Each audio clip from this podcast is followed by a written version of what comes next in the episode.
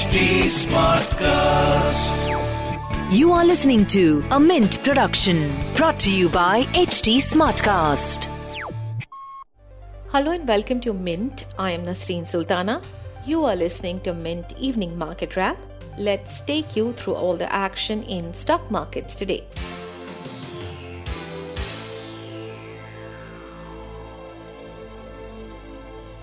Markets continued to gain for the fourth day in a row. However, increasing COVID cases leading to stricter restrictions have pressurized markets volatility. The BSE Sensex claimed the 60,000 mark once again, ending at 60,223, gaining 367 points or 0.6%. The Nifty was at 17,925, adding 120 points or 0.7%. Among sectors, realty, oil and gas, metals, banks, and telecom gained the most, while IT and power fell. Bajaj Finance, Bajaj Finserv, Kotak Mahindra Bank, Axis Bank, and Tata Steel were top gainers in the Sensex. Among laggards were Tech Mahindra, Infosys, HCL Tech, Wipro, and Power Grid. The Delhi High Court on Wednesday stayed Amazon's arbitration proceedings in Singapore Tribunal against Future Group. This came after a single judge bench dismissed Future Group petitions yesterday seeking to end Amazon arbitration. In its plea, the Future Group has challenged the court's January 4th order that dismissed its petition seeking quashing of arbitration proceedings that were initiated by Amazon in the Singapore International Arbitration Center.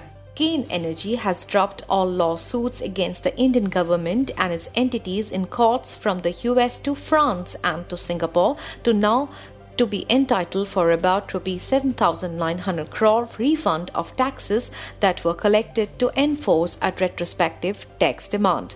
As part of the settlement reached with the government in the 7-year-old dispute over the levy of back taxes the company which is now known as Capricorn Energy has withdrawn all cases that were brought to collect the tax refund ordered by an international arbitration tribunal after rescinding retrospective raising of demand according to an advertisement it issued in a newspaper on Wednesday. The NCLAT has set aside an order of the Mumbai bench of NCLT approving Anil Agarwal led Twin Star Technologies bid for Videocon Group.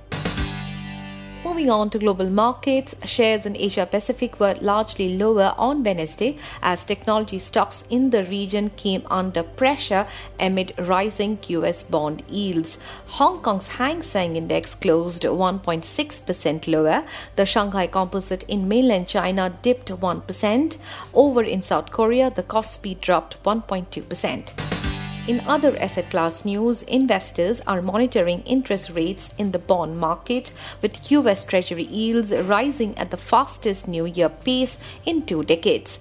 The benchmark 10 year US Treasury yield rose to as high as 1.7% on Tuesday, last sitting at 1.6% oil prices nudged higher in the afternoon of Asian trading hours, with international benchmark Brent crude futures rising 0.2% to $80.13 per barrel.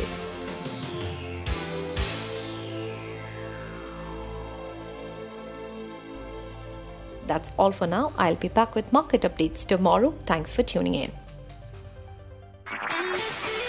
This was a Mint production brought to you by HT Smartcast. HT Smartcast.